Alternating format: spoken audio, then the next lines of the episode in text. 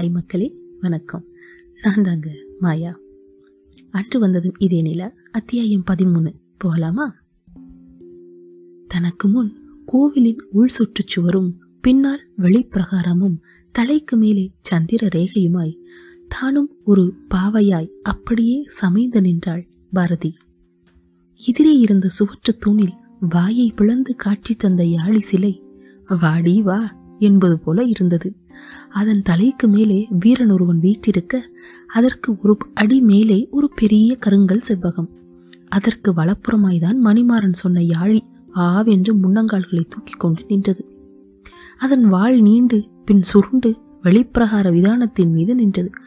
அந்த இடம் இப்பொழுது பார்க்கையில் சற்று பெரியதாகத்தான் தெரிந்தது. பெரிய ஹோட்டல்களில் இருக்குமே லாண்ட்ரி டனல் அந்த அளவுக்காவது பெரியதாக இருக்கும். ஒருவேளை தெரியாமல் இருந்திருந்தால் இத்தனை வருடங்களுக்கு பிறகு அந்த கதவு திறக்குமா? மேலே திறந்தபடியும் கீழே மூடியபடியும் இருக்கும் இந்த சுரங்கத்தை இந்நேரம் என்னென்ன ஜந்துக்கள் இருப்பிடமாக்கி கொண்டிருக்கின்றனவோ? பாம்பு பல்லி தேள் எல்லாமே இருக்க போகிறது. கடவுளே புல்லட் பாஞ்சு செத்தாலும் சாவே என்ன கன்றாவி கடிச்சதுன்னு தெரியாமலே எல்லாம் சாக மாட்டேன். ஆணி அடித்த மாதிரி அவள் அப்படியே நிற்பதை பார்த்த உதயன் கவலை வேண்டாம் தேவி நான் தூக்கி விடுகிறேன் என்றபடி வந்தான். வேண்டாம் கொஞ்சம் தயங்கி இவள் மெதுவாக எனக்கு பாம்பு பள்ளினா பயம் என்று சொன்னாள். ஒரு நொடி உதயனும் மணிமாறனும் அமைதியாயினர். பின் கடகெனவென சிரித்தனர்.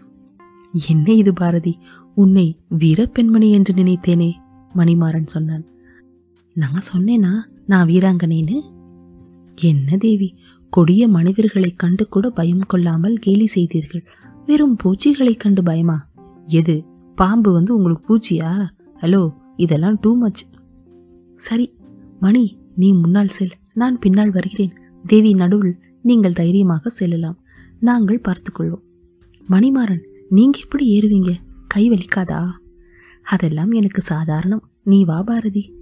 என்றபடி இடது கையை மேலாக ஊன்றி வலது கையில் வலு கொடுத்து லாவகமாக ஏறினான் மணிமாறன்.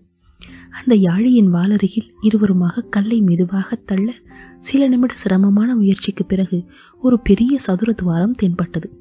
பாரதிக்கு பயம் அதிகரித்தது.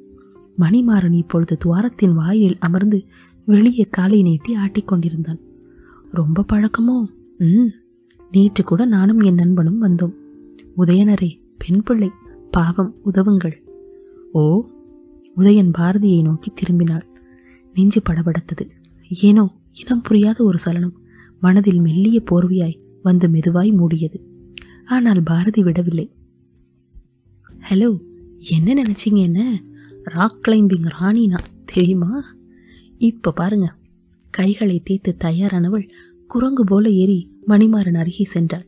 ம் வழி வழி என்றாள். மணிமாறனும் முதினும் ஒருவரை ஒருவர் பார்த்து சிரித்துக் கொண்டனர். மேலே யோசிக்கவில்லை யாரும். விறுவிறுவென்று உள்ளே செல்லத் தொடங்கினர். பாரதி பயந்தாள் என்றால் அதை சுத்தமாய் வெளியே காட்டவில்லை.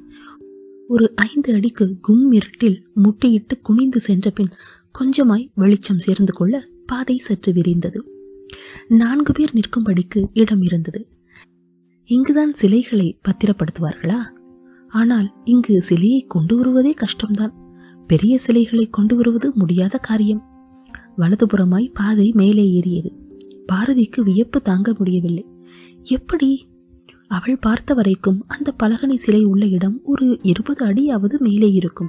கொஞ்சமே ஆனாலும் நிலவொளி வெளிச்சம் தெரிகிறதே. அவளது வியப்புக்கு பதிலாக மணிமாறனிடம் பேசினாள் உதயன். மணிமாறன் அற்புதமான வடிவமைப்பு.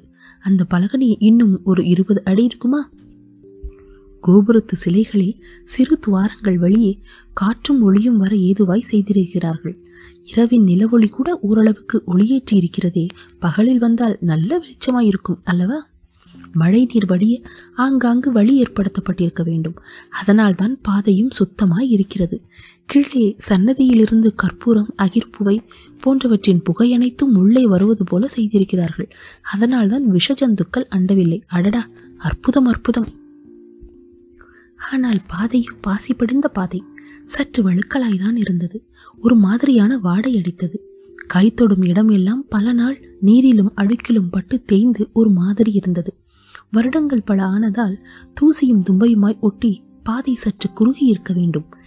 சீராக வடிவமைக்கப்பட்ட பாதை இத்தனை கரடாக இருக்காது. ஆனால் நல்ல வேளையாக உதயன் சொன்ன அந்த கற்பூர புகை வரும் வழியேனும் அடைபடவில்லை போலும். இல்லையென்றால் கண்டிப்பாய் ஏதாவது இருந்திருக்கும். ஆனால் பாரதி எதிர்பார்த்த அளவிற்கு மோசமாய் இல்லை. எண்ணத்தின் ஊடே பாதையில் வலுவிழப்பு கூடுவதை கவனிக்காதவள் கைகள் சறுக்கின. அன்று வந்ததும் இதே நிலா. அத்தியாயம் பதிமூன்று நிறைவுற்றது. மீண்டும் அடுத்த அத்தியாயத்தில் உங்களை சந்திக்கிறேன்.